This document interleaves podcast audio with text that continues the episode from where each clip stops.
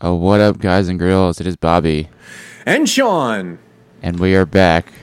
We gotta stop um, doing this. We gotta stop doing this. We just stop doing. I mean, but it's like we're busy. I don't. I know people want to get our hot takes on. I mean, for instance, we've missed pulling out of Afghanistan. We're now only up to soft influencers and Green Berets taking the Navy Yes. SEAL throne for influencing. And I feel like there's another big story that we've missed.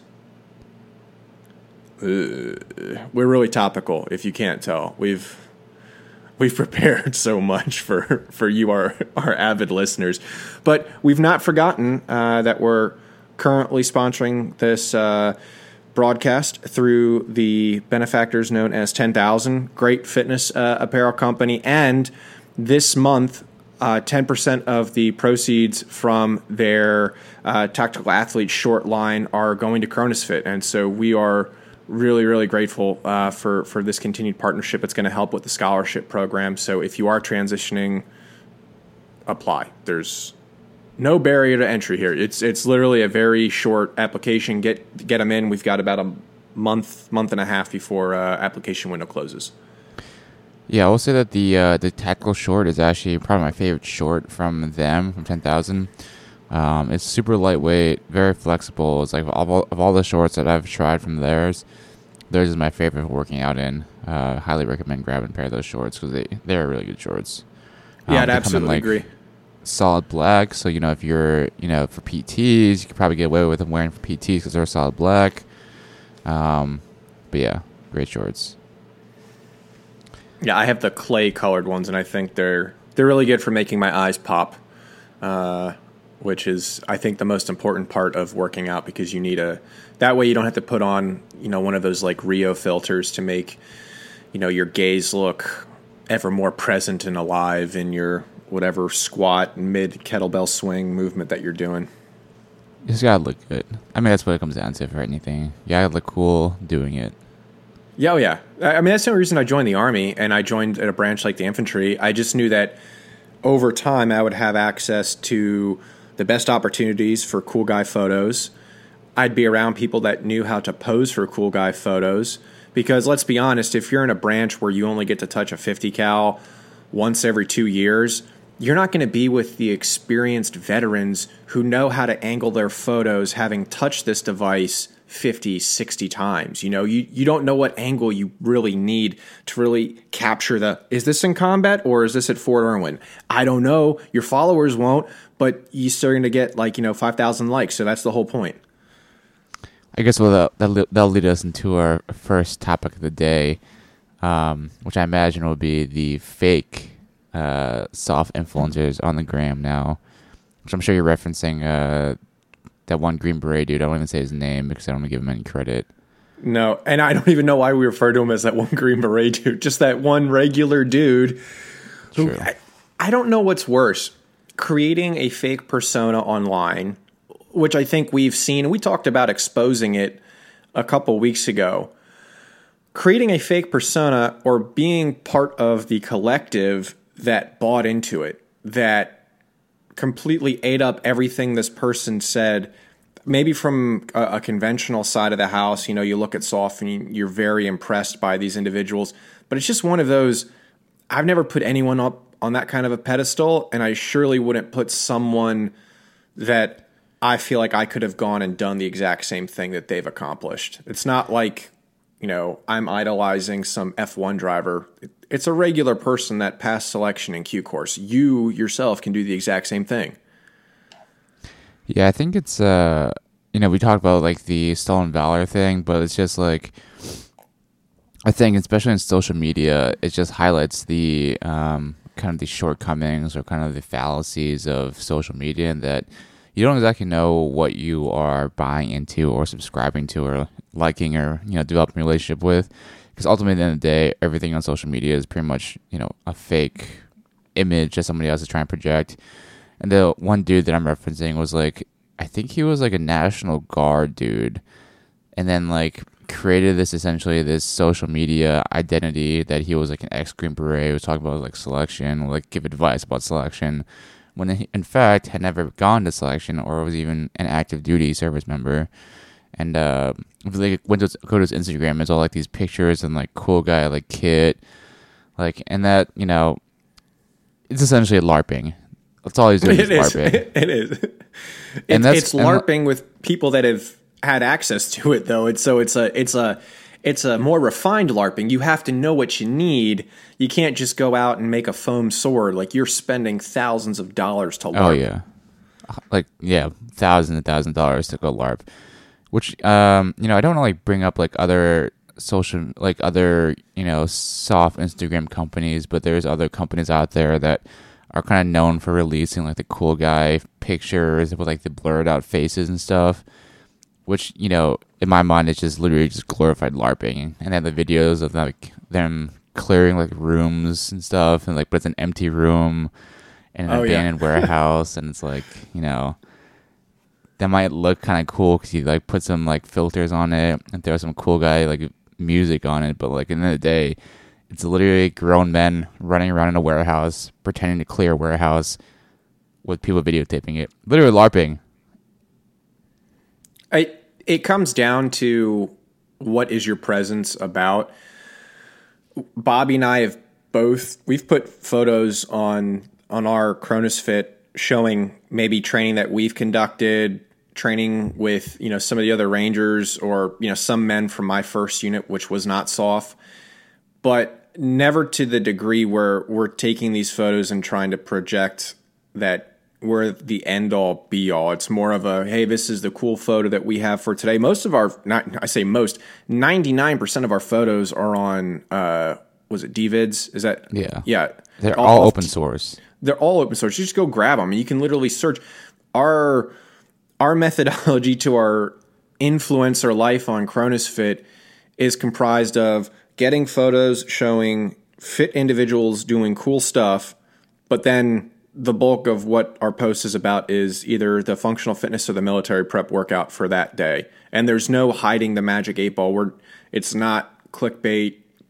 Uh, fortunately, I don't think we have too many bots that follow the site but most of it's just getting out there. I just don't like the the Instagram monetization that that I think a lot of these people are trying to buy into where they we've been people have reached out to us to talk about knives, to talk about holsters, uh, to sell shirts with a lion's head on it. I, I can't. I'm I'm losing track of some of the other offers, but it's like that's not what we're Supplements. yeah, th- not that's not us. And and if and if you follow us, you know that it's not us. So it's even it's almost aggravating to get these these kind of sponsored clickbait ads of will you review this knife? It's a tactical knife. No, dude, I won't. I I've only used a knife to open an MRE. So whatever cool guy thing you're going to think I'm going to do with this is going to be uh, it's going to thoroughly let you down.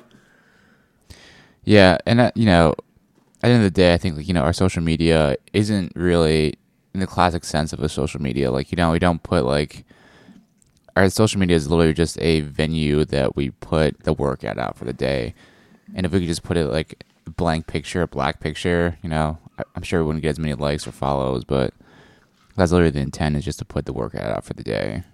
I mean, there's a huge difference though. We've posted, and I've tried it a couple times where we just put our logo up on a photo, and we get like a fourth of the likes. We get the same amount of views, but a fourth of the likes, and it's one of those. Okay, I, guess nobody likes our logo, but it's I don't know. It's weird. I if for for those of you that follow the page and have like tried to follow me or Bobby individually, I'm sorry if like I don't know you. Uh, we don't have a relationship on my personal Instagram. That thing is private, and like I love the Cronus Fit family, but I mean that's that's my private point. I'm- And I think people that bleed this private public image are the ones that are typically getting involved with either inflating their experiences or straight up just stolen valoring uh, Instagram and Facebook. Yeah, you know, I have my like my personal Instagram is private, um, but if there some people will try and follow me, and then generally speaking, my rule of thumb is that if we have mutual acquaintances, I will kind of let it slide by. But if it's some like Yes. random, some like random like uh, I don't know, some like random international person with like a Zero Like posts Arabic. and yeah, yeah. with Arabic in the name, probably not gonna follow it. let you follow me. I'm sorry, dude. Well, there's some that I've I've looked at just for fun, and it's following six thousand people, followed by three and zero posts. Yeah. Like that's just that screams red flag. And of course I'm going to accept because I want to see where this goes. But the the influencer game has never been something that I've been in, interested in. Uh, I know it's not something that you've been interested in, but I think it's the product of today's environment where individuals want personal credit for things that are probably more either team based or just simply I, I don't know. There's a whole bunch of information out there already. You don't need to fill that void.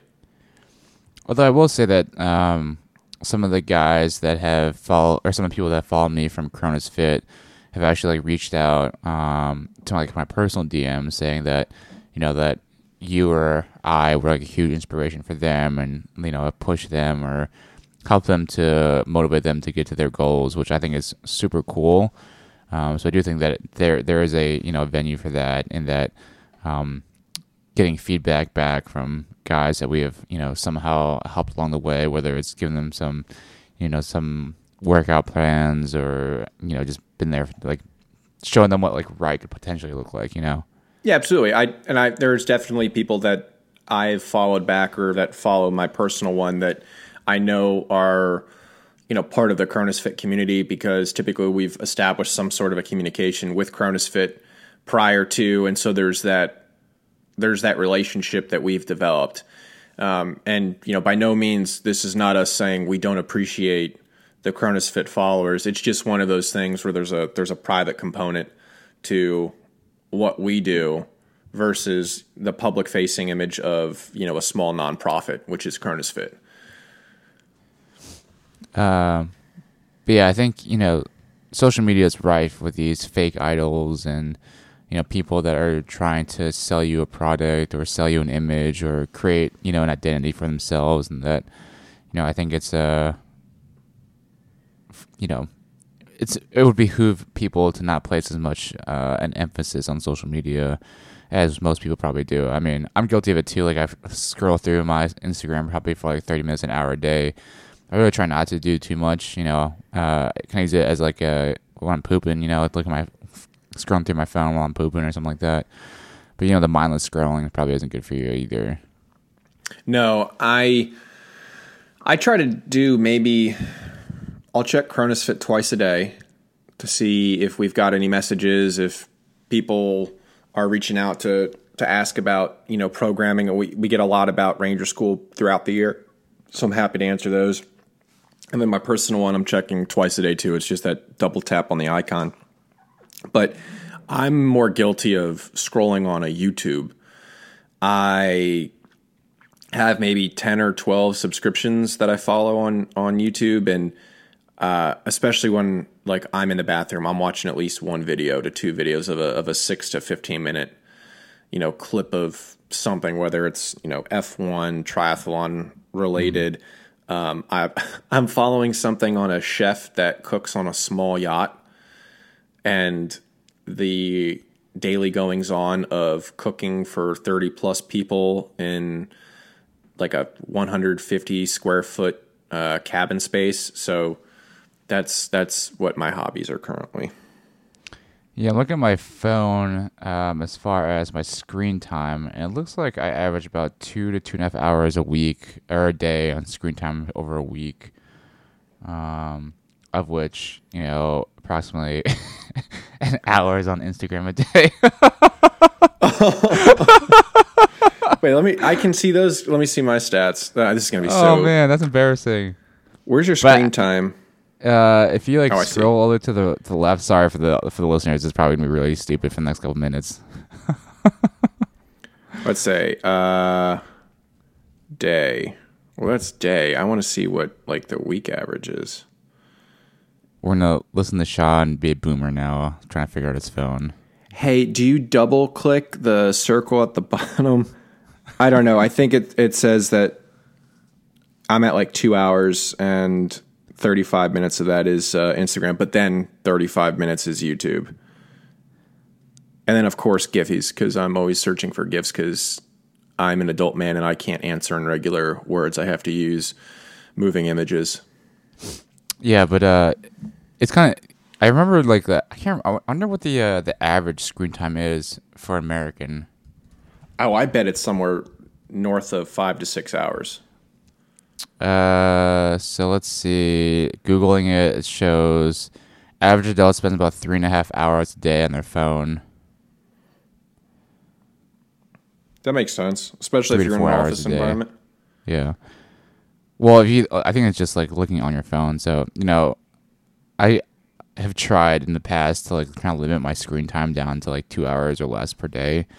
But generally speaking, in the hospital too, like some of that is actually like productive, like work. Like I'm actually like looking things up, not like fucking around like on social media.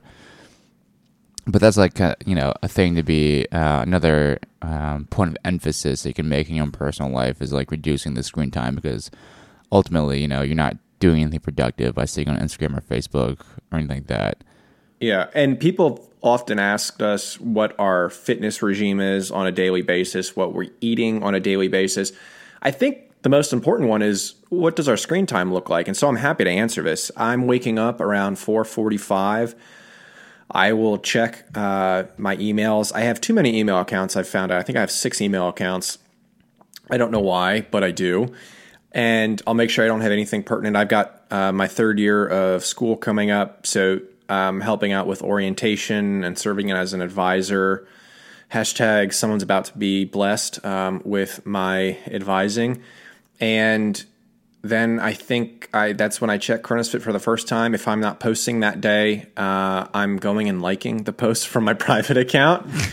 um, and then yeah, I'm spending that time in the morning, which I have about 45 minutes of uh, with my girlfriend uh, before I go and do some sort of a cardio workout uh, or go to the gym. And then I'm back. I'm going to work, and I'll check it throughout work. You know, maybe a couple hours here, off and there, uh, texting with her. When I get back, though, I'm done with my phone. I, I try to I try to limit my phone's influence on on my personal relationship. It's who else do I need to talk to? If my parents need to get a hold of me, my sister, if Bobby, I've got the thing on loud. I'll put it on a you know a, a charger and I won't touch it because otherwise, what's the point of being with somebody if you're going to be distracted looking on your phone? I mean, you, how many dates have have you gone on and seen couples literally sitting across from each other just scrolling on their phone as if the other person's not even there? Yeah, that's one thing that Christina, Christina and I have made more of an active effort to, to improve on is like limiting the phone time when we're with each other. You know, at dinner time, we have a no phone rule at dinner time, and something that we started doing recently within the last like six months. Is that for dinner time, you know, we sit down at the table and like face across from each other at the table, and then put the phones away. Don't watch, don't have TV playing in the background, and so it's just the two of us talking about our day.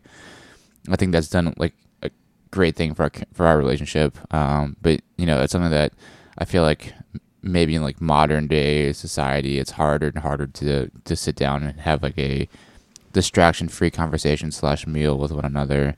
Um, so it's something that we've done that you know has made I think a big difference in our relationship. I think that's awesome.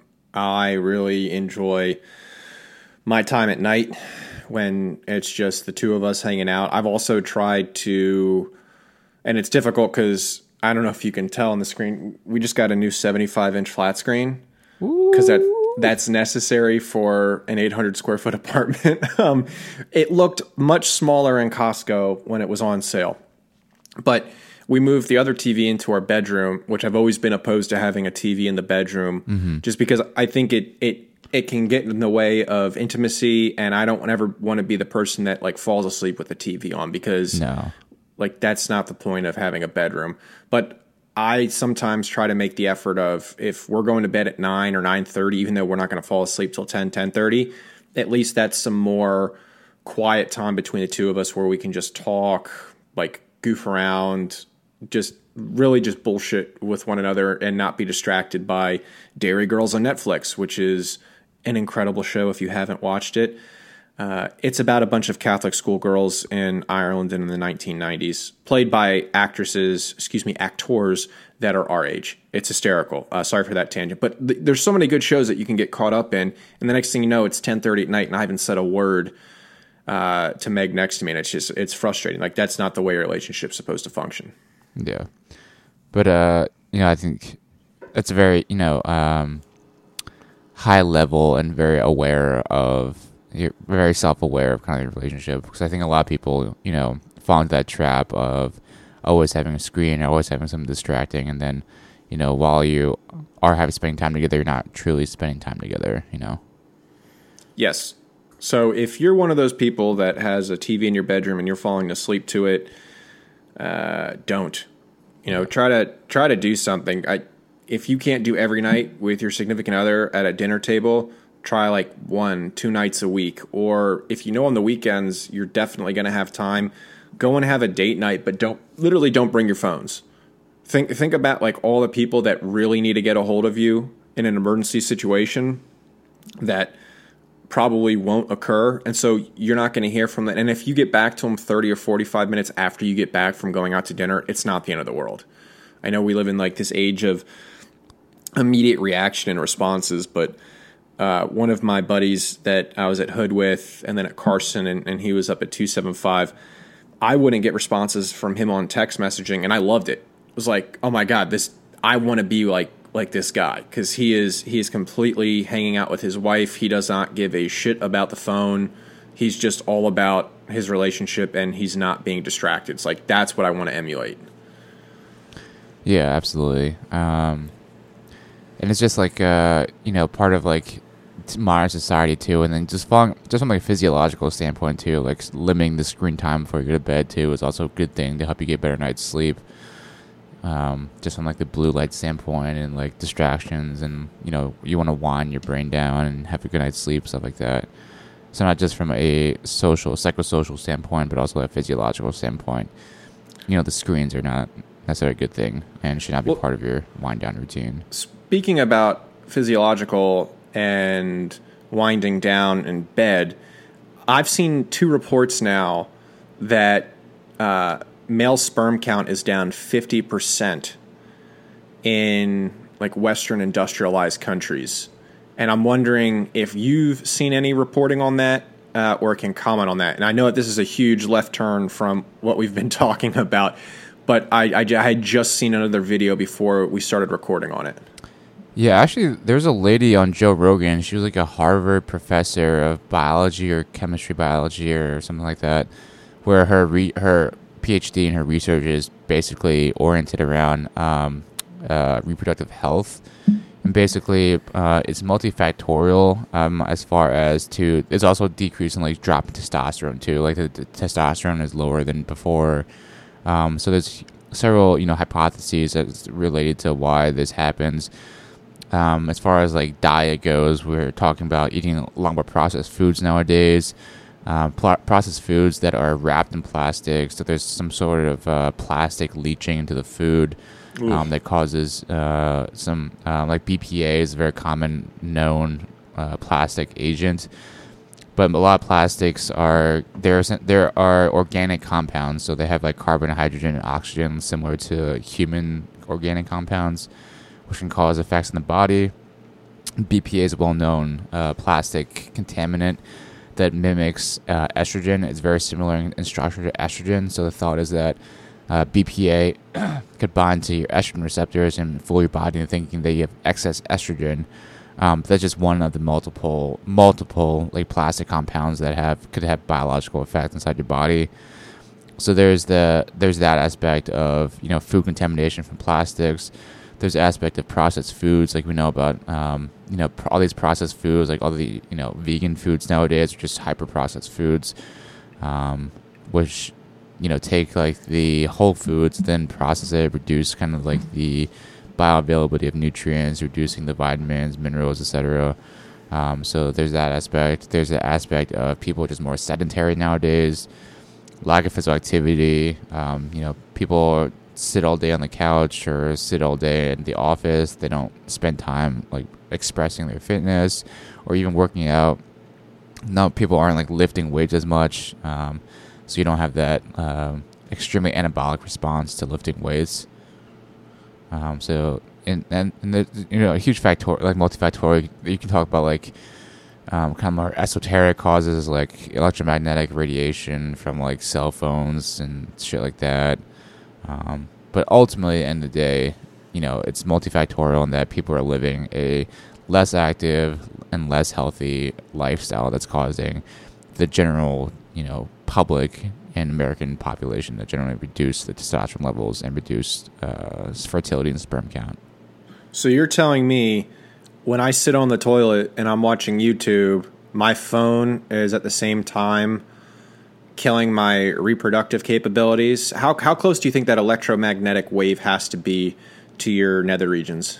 It's all this is like all like positive like I don't I'm not a huge like believer in electromagnetic radiation, but you know there is like you know energy that leaves your phone and goes into like the the nether sphere around you. Um, that was like a common thing that like guys or people were saying they had more instances of brain cancer from cell phones, but I don't think they ever proved that epidemiologically speaking. But that makes sense, you know, if the the phone your phone draws like information from around it through the like radio signals, so you imagine there there's some kind of electromagnetic radiation that goes around.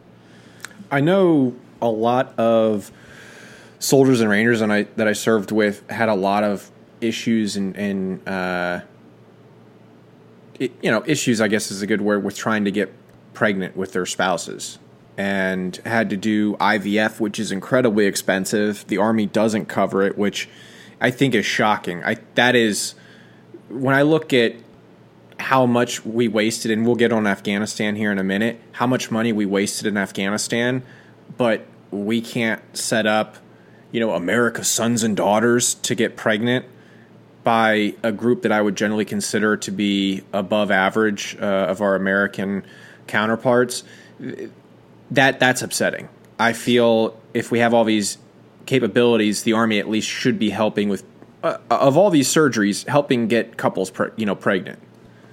Yeah, you know, it is a shame that the military doesn't do it, but I think that especially in the special operations or just in the army or any military in general, we're exposed to a lot of weird industrial compounds that most normal civilians aren't exposed to you know, for example, in a shoot house or even just going to the range, every time you shoot, you know, there's lead dust that comes out from your rounds. You know, there's lead dust everywhere. So you can talk about lead poisoning or like lead overexposure, so increased level of lead in service members. Then you talk about like the all the industrial chemicals that service members, you know, are exposed to, like you know, like cleaning weapons, like the CLP, that stuff is I'm pretty sure is carcinogenic. And then you with like I don't know if you remember like Bradley's, like you know that that goop that they would like spread on like the uh, on like the, uh, the the 30 cal or 50 cal. Oh, dude, this is all foreign to me. I was in my Bradley once. That that is my mech experience, but I got it checked on the uh, the old tracker for branch. Yeah, but it's just like uh, you know, especially like in the, in the military, like you're exposed to probably you know a lot more you know, probably not good for you substances and chemicals that, you know, the average civilian isn't exposed to. Like, you know, like imagine like as a private, like you're just told to like go clean like the the the company bay and you're given like a tub of like this industrial strength like cleaner that like clearly says like, you know, don't touch your hands, don't touch your skin. And like people still do it because they don't know any oh, better, oh, yeah. and they're like an 18 year old private that they can't read the instructions too but stuff like that, and you're like given also like a task and not given the proper PPE to like do things like that. So, you know, there's also not it's also not like um, unheard of for military service members to get like weird cancers too. Um, which is other shout out to like 107 Foundation for you know kind of leading the charge on identifying these weird um, kind of cancers that um, kind of are more pervasive or more prevalent in military service members. Things like sarcomas or lymphoma, leukemia, like these weird like uh, malignancies that are pretty much pretty solidly related to industrial exposures. Talk about like burn pits overseas, like you know, if you're ever exposed to burn pit overseas, definitely get on the burn pit registry, um, sign up for that. But it's all there's like all these you know industrial exposures that we as service members get exposed to that most people don't. I think that's a that's a great point. I remember on uh, one mission. I think I've, I've, said this before, but our uh, our Tejas counterparts had started, you know, slaughtering some of the, I think they were geese uh, or some sort of a fowl uh, on an objective and, and, cooking them for us. And we found a whole bunch of IED making materials, and there were some powders in random rooms. But we figured that some of these powders were supposed to be seasoning. And I, they might have been. They just didn't taste like anything. But I remember we were putting it in the the water to boil with some of the meat, and I'm just going, this doesn't taste like any. Are we sure that this is seasoning and we're not like ingesting something that we should like? You know, if someone's gonna come and zap me, my insides are gonna blow up. Um, so I'm still healthy, but if in like a couple years I knock off from some weird, never heard of cancer, you can go back to, to 2015 uh, for for that one. Oh, and speaking of like deployments, like um, what the fuck? What are those things called? You know those like manped like Rippets? IED jammers. The what? Oh, rip! Uh, no, not rip it. oh, oh, not You know the Thor systems. Yeah, oh, they were Thor systems. Yeah, I think it was Thor. Yeah. Yeah, I remember like because I was the you know company FSO, I had to fucking carry that thing, and I just remember it just like sitting behind my ear and just this high pitch like Yeah. the entire time.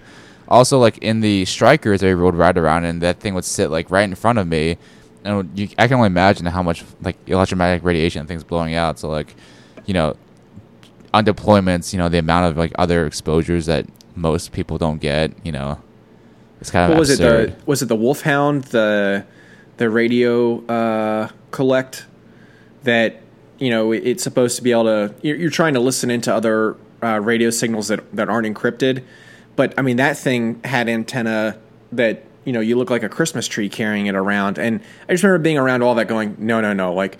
I don't want to wear my combat diaper. I sure as shit don't want to stand next to that thing. Like, yeah, two things I'm fine with with possibly losing. Like my life 40 years from now, I'm fine with not standing next to that if if it catches something. And two, if I step on something and I'm worried about my junk getting blown off, I'm sure there are 10 things that I should be more concerned with if it if the explosion or something is that bad.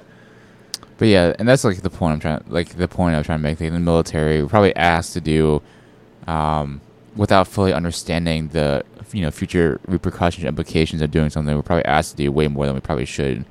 Um, you know, and you should always like question if this is like a safe thing, and then, you know, at the end of the day, you kind you're told to do something, you have to do it, but at the same time, like, you know, protect yourself as much as you can, because nobody Yeah, else well, is looking out for you. Well, speaking about the military and, and you know protecting yourself when no one else can, we pulled out of Afghanistan mighty sneakily. I mean, like Yeah. 3 a.m. and just flip the switch for lights off. That's uh, a that that's a way to go. That's a that's a way to, to cut ties. Yeah, our boy Brian was on the last flight out of BAF, reverse airfield seizure. I've seen funny things that say uh, 75th preparing for um, getting their mustang, mustard stain, um, reclaiming Bagram 30 days from now. Like, it's Yeah, that- funny, but it's probably true. it's also probably terrifying. I know that the three districts I operated out of my first deployment are all now uh, under the control of the Taliban, and some of the other districts that uh, I went with the 75th are also back in the, the hands of the Taliban. But I, I don't think Afghanistan is in as quite dire a situation as probably Western media likes to portray. Uh, I actually haven't seen any of the reporting uh, in mainstream media. Um, you know, I'm not a 24 hour news guy or like mainstream news guy. Um, so I get all my, you know, information from like third party media Instagram? reporting. Yeah, Instagram essentially. Shout out Atlas News, my boy Atlas News. At the the good places that I watch on the YouTubes are, I think it's called DW, uh, Al Jazeera. I'll I'll I'll watch because, like, why not watch the people from the source? Um, there's a German one that's pretty good, but I feel like the first couple days after we pulled out, the Taliban came with you know a, a very vengeful take back of some of these districts, and they took a third of the 400 districts back uh, from Afghans. And then in the north, there were you know a thousand plus Afghan soldiers that were trying to flee into Tajikistan, and they keep showing Kabul and people visiting the passport office to get out of Dodge. But in the last couple days, the Afghan military started pushing back, and they've still got planes, they've still got artillery. These Kandaks have been trained, and I think we look at the the Afghan soldiers quite negatively for those that have served and been over there only because our experience with them has always been like holding their hand but I think now that they feel some of this patriotism that they know that there's no one you know coming to help them they're going to step up and realize the type of capabilities uh, that they can employ on a battlefield especially against a, a crew that is relying on you know PKMs, RPGs, and now has a couple of MRAPs here and there. But generally, you know, the Afghan army is probably not going to have quite as strict of ROE as we did as Americans, you know, fighting them. Yeah, and I would say like for most of like the districts that Taliban has taken back, these are like you know middle of nowhere districts with like a A and P or you know small A and A like outpost of like 30, di- 30 guys or something like that. Like, um, I think still the pop- overall population is still like pretty much still you know Afghan controlled, but then as far as the land mass, sure, there's probably Taliban has probably more influence on like the outskirts and the, the smaller, um, more remote districts where there is not a bigger you know Afghan presence. No, and the the Taliban have definitely seized some weapons and munitions and you know NVG capabilities, uh, vehicles like MRAPs and Humvees. They, they've got now in, in a small amount uh, of an inventory, but in general, I think the Afghans are going to be a little bit more organized in their fight uh, going against them. They've got their planes. They've still got aircraft. Uh, Ktah Khas are going out, I think, nightly um, on on raids.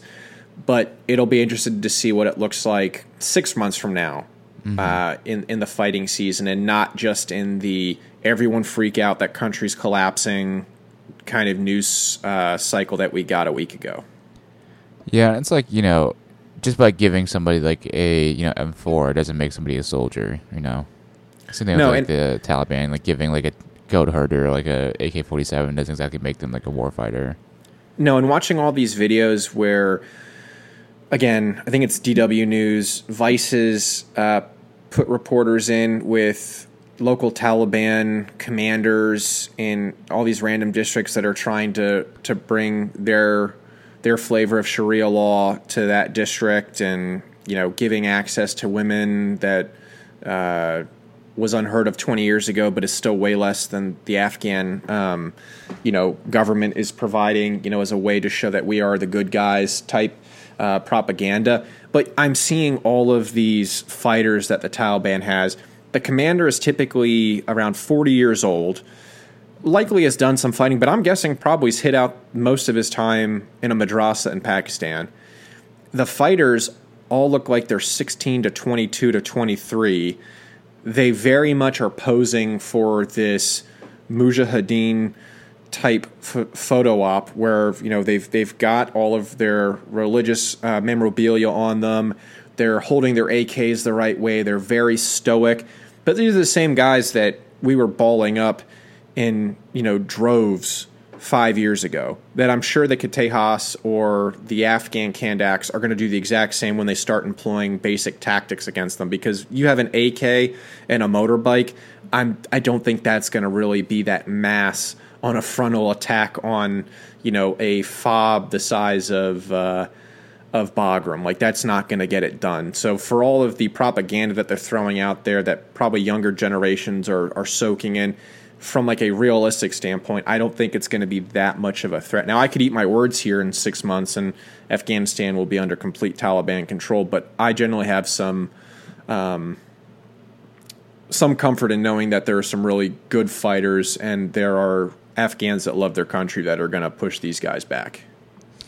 Yeah, I'm always kind of curious uh, to see, you know, what our involvement's going to be because it's been very nebulous as far as what, what did like Biden say about um, Americans supporting, like a small American element supporting or something like that, supporting Afghan operations. Like, what what does that mean? Is that going to be like all soft again? Like, you know, conventional forces pulling Afghanistan, but still leaving like a couple thousand like American uh, like special operations overseas to like do target like target raids. Like who knows what that is going to turn out to look like.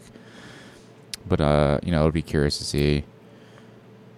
I think a, a great video if individuals are wondering, even in 2011, what our tactics look like and something that I never considered there but the documentary is called Kill Capture.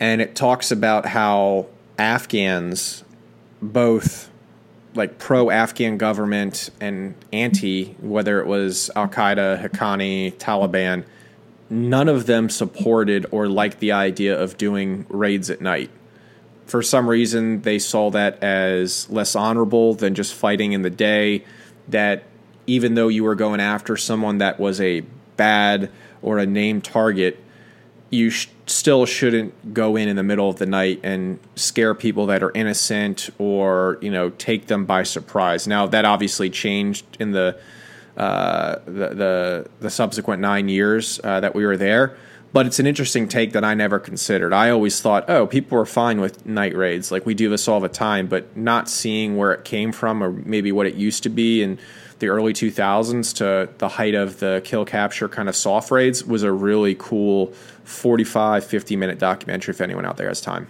Hmm. Interesting.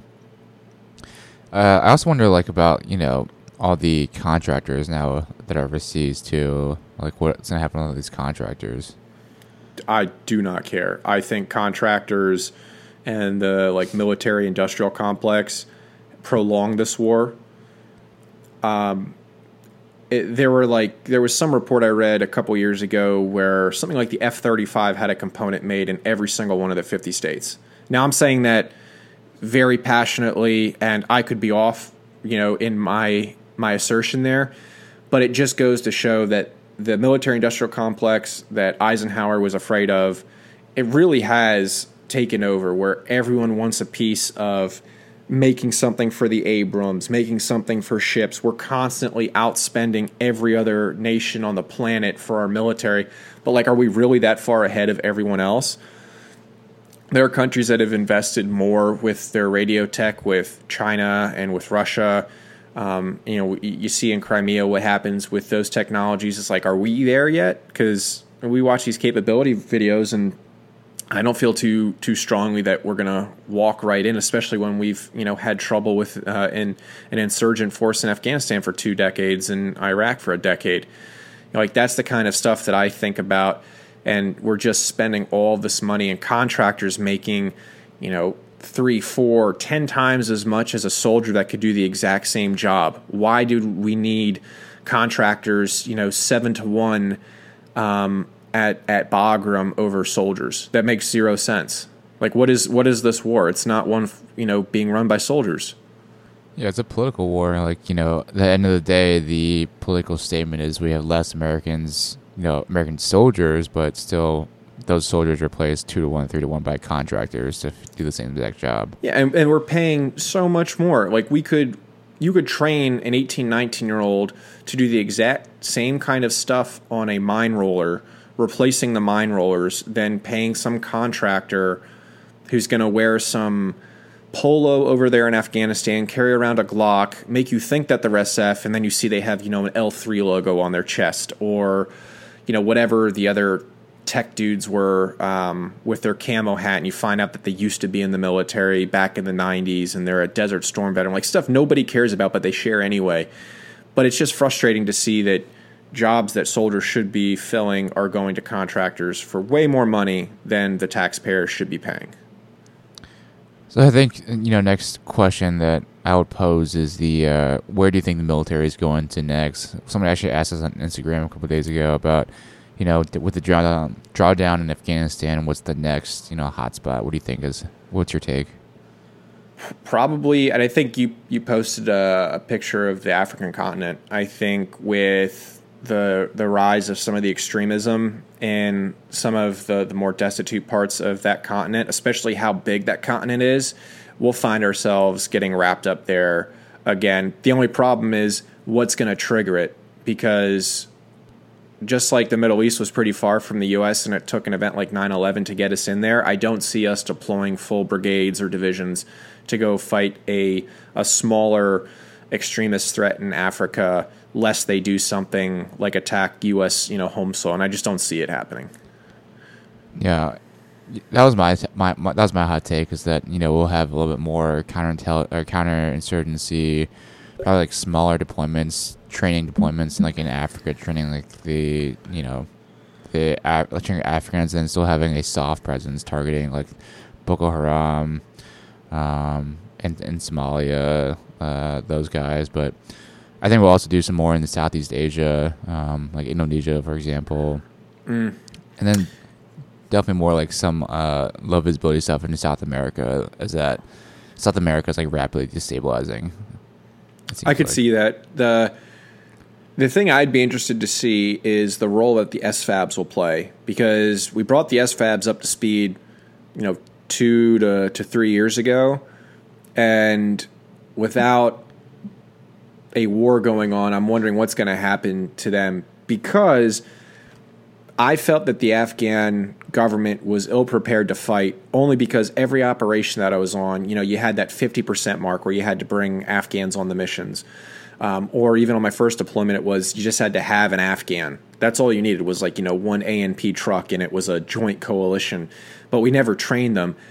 I would love if we went back to, you know, the SF teams training the more advanced, uh, uh, you know, indigenous force uh, fighting elements, and then you would have like SFABs training the large conventional side of the house. You have Rangers doing their raids, and then you might only need uh, a small conventional element for security purposes, and then to serve as like uplift.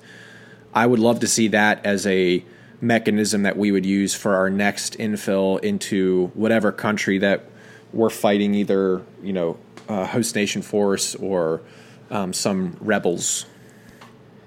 Yeah, uh, I think it'd be an interesting model. I think it's probably you know, ultimately it's going to be like whatever colonel or general officer wants to make their mark on the future of the military. Whoever gets the most political say, which I've only only like recently in the last couple of years started appreciating more and more the fact that a lot of the decisions made, like policy decisions, are made by like just senior level officers who are trying to make general or trying to get their second star, you know, and it's like a very political and kind of uh, not really what's best for the force or what's best for you know for soldiers, what's best for their, their careers. Oh, absolutely. Everybody wants to have a deployment on their OER, especially if they're a field grade or higher. And you see that the generals don't differ much in their strategy. The same ones that were in Afghanistan in 2011 preaching coin are the ones that saying, "Oh, well, I always thought that coin could be improved here and I think I was proved right." It's like, "No, at the time you you said nothing." And I'm not like naming any general here in particular, but there are enough generals out there where anyone's probably had some FaceTime with go, these individuals might be hot shit in their past lives, but right now they're just yes men. And save a couple units out there that all they care about is, okay, well, I'm going to get my second star. I hope I take over a, a major infantry division or a major division. If not, I'm going to go to a maneuver center. After the maneuver center, will I be, you know, a lieutenant general uh, up at the Pentagon, or will I have a more active role at a corps? And it's just, it's the gamesmanship. It's what I really disliked about trying to get your rating um, when you're uh, a company level officer and being the number one platoon leader. I've always said that I don't care what my rating was, so long as my platoons performed and I had good relationships and, and we were lethal. That's all I cared about. And whatever ranking I got afterwards was like a, a perk. But people that go in there fighting for it, it's clear that a lot of them end up being those senior level officers that you're going, who the fuck thought it was a good idea to put this guy in charge of an infantry brigade? Yeah, it's like uh, you know, I've noticed it in the hospital too. It's kind of it's very annoying um, in the hospital. I probably shouldn't air out this much like dirty laundry or like air out some of these these like ideas, but basically the hospital at Madigan has been on like reduced capabilities and reduced inpatient beds because a lot of the nursing support has been tasked out to do COVID vaccinations uh, in support of like the Biden initiative to get the whatever the 100 million whatever the initiative is, but um, it's really a shame because you know the hospital is only limited to like 20 to 30 inpatient beds and patient care is suffering because some you know some 05 or 06 in the hospital decided you know they wanted to get that bullet on their OER saying that you know they help facilitate several like X number of COVID vaccinations in support of you know the presidential initiative, and because in doing so, like just because somebody made that decision, you know, patients and people are not getting the care that they deserve, and and us residents aren't getting the tr- quite frankly some of the training that we deserve because we only have like three patients on their list that we're taking care of. So ultimately, there's like all these second and third order effects because one one like you know person wanted to hit that OER bullet, and it's just kind of a shame, and it's you know just pervasive. I think in the military in general. And you talk about OER bullets. I would challenge anyone out there that has had maybe three to four positions in the military that is thinking about transitioning. Look at your OER and COER bullets, and what Bobby just said had so many people inoculated. That's not going to be a bullet you're putting on a real resume. So when you put this kind of stuff on your OER and and you translate that to a resume, people do not care about these quantifiable measurements uh, that that we use in the military to show competency. They're going to look at did you have an action? Did you you know have the the correct conduct and what was your uh, what was the the result? And you have to write it in a way that shows a civilian exactly what you did. And, and these kind of you know had uh, 120 out of 128 soldiers qualify expert on their weapon system. Cool. That nobody in the civilian world that's hiring for a consultant is going to look at that and go, "I'm going to trust this guy to invest, you know, this three million dollar project in." So I would take a look if I were you listening and you were thinking about getting out, or even if you weren't, look at what a real resume says, and then look at your NCOER OERs and go, "Wow, can I spot the the huge discrepancy here on how people write on the outside world and what we value here in the military? Yeah, it's completely different, and then it's just like you know, at the end of the day, if you're competing for you know that top rated position in, in your unit, it's probably not, um, you know, you're probably not doing the right thing all the time. That no, you're taking other people's product and saying it's your own. Um, you're throwing your peers underneath the bus. It's a small world. The military is small. You're going to run against these or run against. You're going to run into these people later again, and that that negative inference that someone might draw when they see your name will stick with you. So, like, treat your peers accordingly, but you know, at the same time, don't. If if chasing that number one bullet is turning you into a dick, like that's on you. Yeah, always be you know be a good dude, be cool, yeah. Just be cool. Um, oh, uh, speaking about Americans and patriotism and such, what do you think about Sha'Carri Richardson being suspended from the U.S. Oh, Olympic team? Take. Our oh. number one female 100 meter sprinter. Like, my mind's blown for smoking weed. Here's the thing I have zero sympathy because you know the rules are. You know that you're going to go compete in the U.S. trials. You literally made a decision to smoke weed before going to this trial where you knew you were getting drug tested. Like, I have honestly zero sympathy for it, and that might be like an unpopular take on it, because you know, oh, weed's like you know, it's it's cool. It's like you know, it's a plant. It doesn't really you know, it's not performance enhancing. But then it's the rules. Like, if you swapped out weed for testosterone, you know, it's not obviously like you know, not the exact comparison, but it's it's breaking the rules and At the end of the day, you know the the rules that you're you're operating in, and then when you choose deliberately to make it, you know, to to break that rule, you shouldn't be surprised that you're losing your chance because that's literally, you know, that's a decision that you made.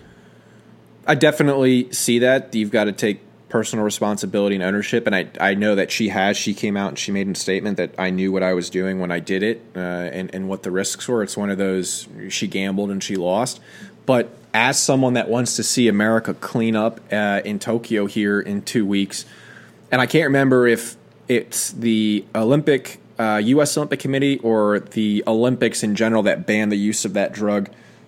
But if I was an American, I'd be pissed. There's a lot of really qualified sprinters out there on the female side, but I don't want our number one sitting on the sideline. I get that it's weed, and, I, and we can talk about the testosterone thing because that's impacted other female athletes but really, like it, it, for for for the drug, it has to you know satisfy like three things. It has to be like a performance, uh, give you someone a competitive advantage. Uh, it has to be, I, I, think, a drug is another one, and there's like another. Th- is there's a third factor, a third prong of that test. I don't know how weed satisfies two out of the three, but they said that weed satisfied two out of the three. It's like, watch out for the skateboarding team.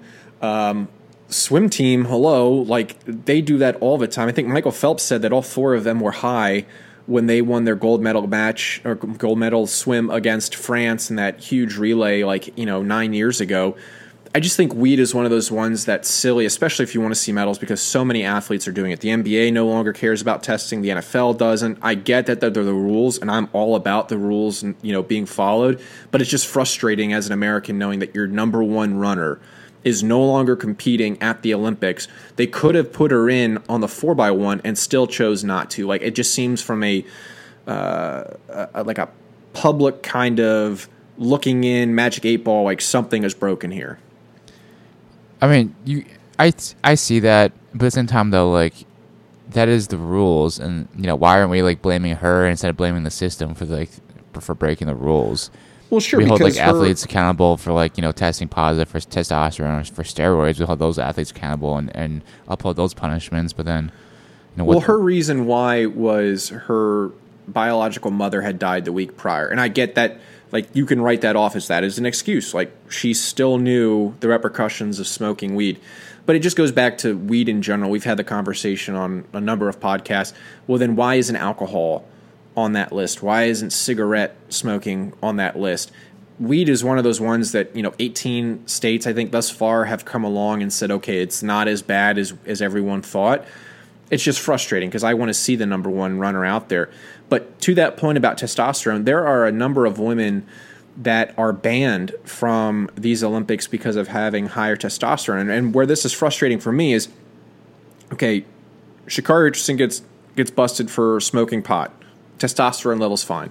These other women have naturally higher testosterone levels, but then they're banned. But the the trans lifter from New Zealand, who is a born male, transition female, is still able to compete. Like, I don't know where the testosterone benefit comes in. You had, I don't know when, I think it's Lauren Hubbard transitioned, but she had decades of of functioning as a higher male before she started taking the testosterone blockers to have you know whatever the, the required level is. But then naturally born women can't compete because they naturally have a higher testosterone level. Like are we going to an olympics where it's not going to matter what gender it is and it's just going to be on your t levels and that's going to differentiate between male competitors and female or what? I think that's kind of the uh, the trend is going that way in terms of um, trying to put an objective measure into um, qualifying, you know, someone to compete at a certain level. Um, the interesting part for like the the um, the you know the biological females that have higher testosterone levels, um, you know, part of that is like uh, the genetic lottery. You know, like some athletes, you know, more or less have won the genetic lottery um, for you know having higher preponderance of fast twitch muscles, having like a you know genetic lottery for like having um, you know like um, more biomechanically you know advantageous uh, you know joints and shit like that. So at a certain point, like it is literally just when you just when you're lucky enough and had the right you know amalgamation of genes that created like a super athlete which is part of being you know part of competing you know some people are just naturally gifted and have better genes to become athletes. And then, you know, when we try to like uh, equalize the playing field for whatever, you know, for like one factor out of the multiple multiplicity of factors, then you know probably like does a disservice to the athletes that you know were just lucky enough to be born that way. I'm I'm completely fine if we want to open up the Olympic Games to trans athletes. I honestly don't care. I just want to see sport cool. And I think that there are uh, enough women out there where if people are saying, "Oh, we're going to have trans women that are just going to take every single position," we'll wait and see how how Lauren Hubbard does because I still think she's only ranked seventh in the world going into the game. So I don't think she's going to medal. It's always these like random complaints about, "Oh, someone took the podium spot in Connecticut for girls track." Who cares about girls track in Connecticut type argument? You know, like they're not taking the number one spot to go to FSU, but I just feel badly when women that have done nothing except train their entire lives to get to this moment because of a natural occurring phenomena in their body with their testosterone levels are prevented from competing against you know the whole the whole reason that we have you know a, a title nine was a title 10 title 9 for for women's sports.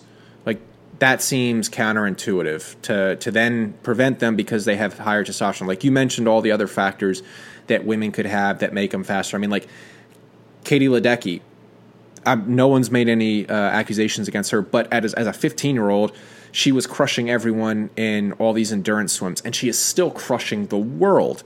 Like, I'm sure there's something uh, biological about her body that makes her just an incredible swimmer. Like, whatever hard work she's done, whether it's her shoulder muscles, she has a weird kick when she swims. It's not consistent. Her, her pull is so powerful that's much better than probably you know 99.99999% of women swimmers because there's something about her that just swimming in her click so, but if we had prevented her because if the olympics were to go oh you, your, your shoulders can't be more than two inches wider than your hips like it just seems arbitrary because no, in swimming that makes a huge difference. So i want the olympic committee to get its shit together because I want to watch the Olympics. I want to enjoy the Olympics. But again, going back to Sha'Carri Richardson, I want to see the best performing. It's the reason why I don't have a problem with Lance Armstrong taking all of these performance enhancers against the Tour de France when everyone else in the Tour de France was was juicing on something. Like if if we're just honest with ourselves, I'm sure there NFL players that are on something that 10 years from now will be what we talk about in the gym is the normal stuff, whether it's the, the Endurobol, the, the Rad 140, the, the Cardarine, the Andarine, like the, uh, th- those kind of SARMs. Like those were, were, you know, quiet, hush discussions 10 years ago. Now they're mainstream. Like, what are we going to find out 10, 10 years from now was mainstream? Um, is my question. And just like, just let them do whatever they want. I just want to see fast, big people run. I think that's a good like, point they make up or they bring up about um, just letting it become a free for all because you know there's always it's like the arms race of performance enhancing drugs and drug testing is that the the drug makers and the drug designers are always one step ahead of the of the detectors and the tests. Like in the Tour de France back in like that in like 2010 when when Lance won all those titles all those all those samples were like you know were clean samples because they, we just hadn't invented the technology or the you know science to detect these these drugs. But then you know fast forward like five or six years, they went back and retested them and found them. So it's like you know at, at some point you just have to just be realistic about it. And I get like you know we talk about having fair sport and everything like that, but you know maybe at the highest levels they should we should just you know I think culturally should realize that even at the highest levels people are still probably taking something or there are some advantages uh, that people are taking that not everyone has and that you know if we just say let's just have like this super juice olympics and just let it open up to everybody then maybe we'll see what happens and you know. But then you have to consider the uh, like the social implications of saying that you know at, prof- at the highest level of sport that you can do whatever you want but then you have these kids uh, and that's like you know the classic argument against performance uh, like PEDs in sport is that you know, you have kids or like high schoolers that are forced to take PEDs to try and keep up with their peers to make the next level. Well, yeah, well, there was there was the family in Texas that their son was on steroids and he killed himself, and they blamed steroids, and it was discussed on either the House or the Senate floor that steroids had an adverse impact on on your your mental health, and it caused you know this to happen, and the, the counter is well no, it didn't. Like there were other issues. This individual, you know, did they have a bad game before they did it? Did they realize that all these years of work and taking these drugs weren't going to get them to play pro? I think the bigger issue is we don't have honest discussions with our youth to tell them early enough in their life you're not going to be pro. You are you don't have what it takes because again, we're in this kind of trophy generation where everyone can be pro. You know, we spend so much money on the new shoes, the the sports costs. Everyone plays travel now when rec was probably the best that they should have ever done. And so to be told that you aren't good enough is no longer something that parents can tell their children. They can't tell them no.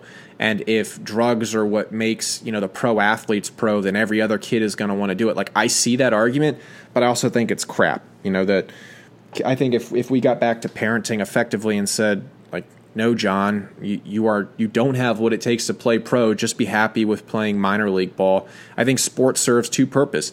One, to get people in shape like young children to grow up doing something physical so they have a you know a, a, muscular structure on their body that you know can take them 20 30 years before they start getting super obese and the other one is just basic competition but i think too many people think that they're you know the next messi or ronaldo of their sport you know i you know i see both sides of it and you know personally you know i like i would would not mind seeing like the Super Juice Olympics to see what you know what records can be broken and see like this is the maximum of human potential, reaching the ultimate of human potential.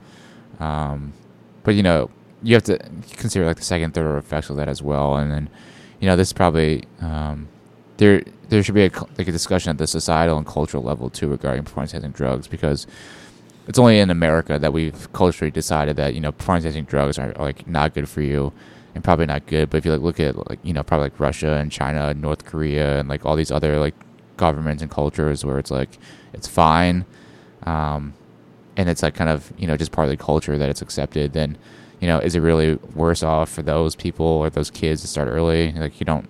Who knows? You know, I wonder if anyone's ever looked at that information or that data and, and crunched those numbers. But you have to like wonder like why we've culturally decided that.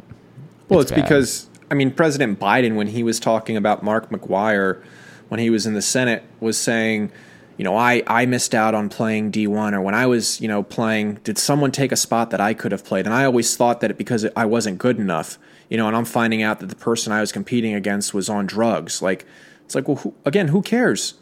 Whether whether that person was on drugs or not, I think people have the misconception that taking drugs automatically makes you 10 times better. We've we've talked about the effects of, of steroid use and SARMs use. You still have to put in a ton of work. It doesn't transform you into a superhuman. You have to you're going to recover quicker, but you have to put in 10 times much as much work to start really seeing those improvements. It's not like these people take one pill and they're walking around like Neo from the Matrix.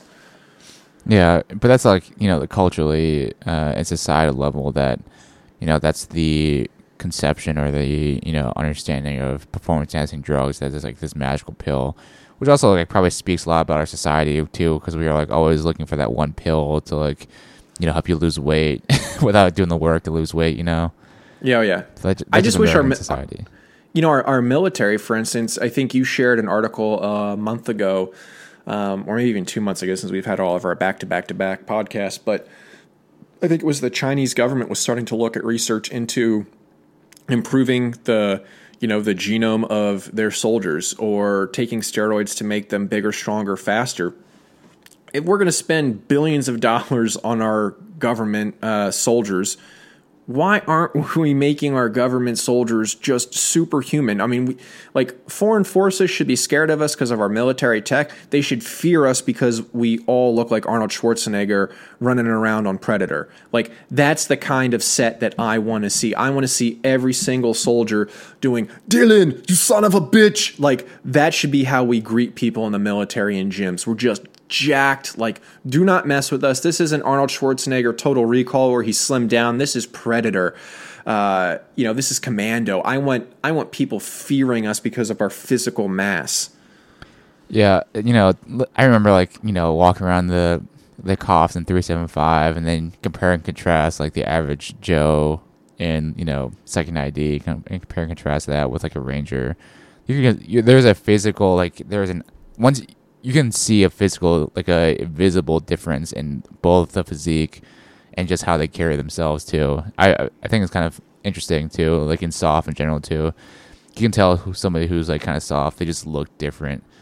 Right, and it's not just the you because you have muscle heads in the conventional army, the guys that are pulling over 500, 600 pounds off the ground, and you know they're putting up four plates on bench but you know those guys can't run 18 minutes on the two miles. It's like you see people that are slightly leaner in regiment, but you know they're going to run a 35 minute five mile. There's just a there's that again that military functional fit looking athlete coming out of soft units that you don't get on the conventional side of the house. And again, not any part due to performance enhancing drugs, but I'm just thinking imagine those dudes on performance enhancing drugs. Now take that to the rest of the army. And you know, this isn't you know we're not an anabolic A here, but you know what I'm saying. Like that, the trickle down effect, the trickle down economics of this would be we would be a, a massively fit force. Yeah, um, you know, I've I've always kind of advocated for that fact that um, you know, in soft especially, like you already have all these resources dedicated to performing, enhancing performance, both like you know physically, recovery. You know, you have doctors, you have a battalion, you actually have a battalion surgeon that's actually a doctor. You know, um, I don't think it would be too far out of the out of like too far reaching to have like a you know prescribed testosterone or performance enhancing um, regimen that's supervised by a physician because in the civilian side, you just go to a TRT clinic yeah. and you just pay cash for it. Same thing. But in the military, you know, it's frowned upon and it's not supported to do performance enhancing drugs. Whereas, you know, you could argue that it's much safer, much for better for longevity if you have a doctor or somebody that actually is trained in prescribing it, actually supervising it, rather than you have, you know, some guys that buying some steroids from Mexico online and doing it themselves without, you know, without, you know, without proper like supervision or yeah, it or comes in a a brown uh, duffel bag uh, from the Ukraine, and you're you're seeing it in the cough. I would uh, I would make this point on the the testosterone use in the military. We have to take you know a parachute to jump from an airplane.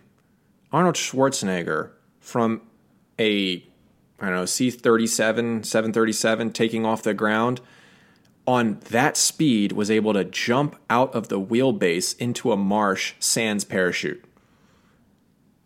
Got up and then went and kicked the crap out of the person that abducted his daughter. If that doesn't tell you the power of muscle, I don't know what will. Rambo. I mean, sure, Rambo 1, he was good. Rambo 2, that dude got slammed against a plane and missed his DZ by klicks. He was getting just absolutely throttled. Cut his cord, landed on his reserve, and then still hiked it to free those Vietnam vets. If that doesn't tell you the power of muscle, I don't know what will.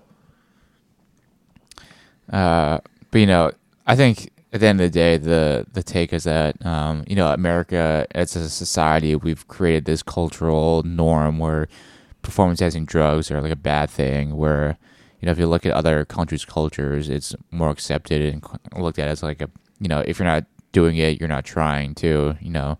But just in our culture, though, we've just assigned this arbitrary, you know, negative connotation to performance enhancing drugs, whereas other countries are just more, you know, acceptable.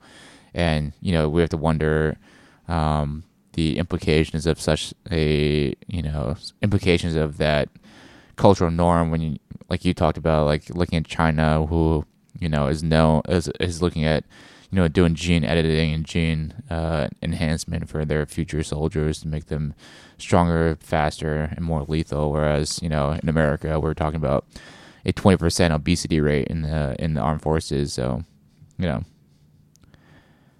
probably losing somewhere along the way. Yeah, I mean, and in Warhammer, there's a gene seed that they take for Ultramarines that transform them into Space Marines or excuse me, that creates Space Marines, Ultramarines being one of the sects. And, you know, they have uh, two hearts um, in their bodies. Uh, they stand at over eight feet tall, um, and they live for an eternity. So I think we, we really have, there's a, there's no limit to this ceiling that we can go after. And then if you get warped by the forces of chaos, your powers only increase. I mean, just look at what happened to Horus. Check it out. What's up? Warhammer nerd. All right, we're gonna wrap it with that. Um, I guess this Rick and Morty we could talk about, but I don't know if people are even listening at this point after our long ramblings about. Yeah, you can you can tune out if you want to hear what we think about Rick and Morty, which is the real hard hitting news of the podcast. Uh, uh, we'll go into it. Yeah, we'll finish out Rick and Morty. We'll finish out some Rick and Morty talk. Dude, I'm really I, digging this new season. I it's it's so much. Last season was pretty fucking boring. This season, yeah. I'm enjoying. Uh, significantly. I thought the last episode um, with Summer and and Rick going off yeah. to the three planets that were essentially going to explode was really really funny. Um, and then I thought the rip off Captain Planet was was Planetina. awesome. It was just that was great, great, great '90s throwback there. Yeah, this like uh these last couple episodes have been really good. Um the second one I want to say wasn't nearly as good I thought. Which one was that? Um which one was it? The one where they're like they are like killing the decoys and they're all the decoys. Oh, I was I- like, this is a little too sing- meta. I, I didn't get it really. No, and and was it C uh, Rick C one thirty five is the main one? I kept thinking you were going to catch up to the main Rick, um, Yeah. and his family, and then every single time you got invested in one of them, going, "Oh, this, this must be them." It's like, no, like they're dead. Next, Yeah. Yeah, I didn't really uh, get that episode. Wasn't a huge fan of that. The first one was pretty funny, um, with the like the time travel and then like eventually he comes with the, the goats and then he comes back in the future and then Jess he like loses Jessica, which is, you know, his thing. And this last Yeah, one Plantina I thought was hilarious. Mister uh, was it Mister Nimbus? Yeah. Oh god damn it, he controls the cops. Oh Jerry, I I don't know. Oh, he he gave you the nod. Hi, welcome. that was a really great. What what is everyone's uh you know thing with these techno birds? Like, oh god, I thought we were done with this. Oh yeah. Pretty good pretty good season. Digging it so far. It, has been good. Uh, Loki's also been really good. I know we were talking about. Um, I've I've had a lot of fun watching the Loki and the variant stuff. Uh, Uh, I haven't watched any of it. Yeah, I thought I thought though this season of Rick and Morty was was better. I mean, last season the the dragon episode Oh, was yeah. whatever. I, I just thought a lot of them were kind of boring, um, and like were the jokes were kind of tired. Like it kept doing the same kind of Rick and Morty type script, and this seems like it's just we're gonna Ricks are gonna die, Mortys are gonna die, and I feel like we've seen that over and over again. Um, especially going through these last couple episodes. Yeah. But, you know, I do enjoy seeing some of the uh the character development in Morty too, and that he's becoming like more and more self sufficient and more, you know, like self uh, confident and, you know, challenging Rick more and telling Rick to like fuck off. He's not, gonna do that. and then Rick has to like find a replacement for Morty, like with Summer. Summer's been great. She's, I mean, foul mouth though. That's the that's something that I've gotten. Um, Summer's character, I felt like season one was kind of just there as the annoying sister, like in Angelica from the Rugrats. Yeah. Uh, now she's like a defined character, and I really don't mind that Beth and Jerry have taken a back seat in the storyline because last season they had a pretty between their whole like moving to divorce uh, Yeah. character arc. I was getting tired of them stepping in and their shitty parenting, but now it's like they're just sex positive and uh, they have a couple of jokes here and there, and that's the extent that we see them on the episode. Yeah. I've always hated like the Jerry like narratives. It's like kind of dumb. I thought hated the the wooden Jerry in the post credit scene was was really funny. Like, why won't I die? I'm not. I'm not a big Jerry fan. Just his character kind of sucks in my. But you know, whatever. well, his character is a lot like Cyril because I know they're both voiced by the same actor. Um, Who? oh, was it Bill Parnell? Cyril. was- Yeah, Cyril from uh, Archer. Oh, oh, oh, yeah, yeah, yeah. So it's same kind of like uh, a not very masculine male character that always gets yeah, shit on. Yeah, yeah, yeah. yeah. Yeah, but I know I'm looking. F- yeah, I'm looking forward to the next episode. I, I like how they're doing the cold opening releases on YouTube uh, and Adult Swim, where you can watch the first you know two to three minutes of really? yeah the next episode, and they all look great. Um, like I watched uh, what that was part of my 35 minute YouTube series today. Uh, Hmm. It's like two and a half minutes, and uh, yeah, this one's going to be like a Morty and Rick one, uh, which is fun. All right. I guess we should call it that. po- Uh, call it now. Yeah, Let's we've really we've ex- if you're still listening, like you're a you're a trooper. All right. Um, any other announcements? Apply for the scholarship. Apply for that. Yeah, it's the only one I got. Uh, check out Ten Thousand. They've been great supporting us. So, uh, check out the shorts. Tactical short is a very nice short. I will say that myself. Um, so really check it out. Um, and yeah, that's pretty much it. Enjoy the summer. Get after your fitness. Yeah, and we're not advocating taking SARMs or steroids if you're ki- still in the military. Uh, we're only talking about the positives and the negatives of uh, such use. We do not advocate for any illegal substance abuse or use. Very true. And that is Hashtag a disclaimer. Yeah. Not medical advice. Anything in this uh in this show is not medical advice. All right. Yeah. See you guys next time. Peace. Later.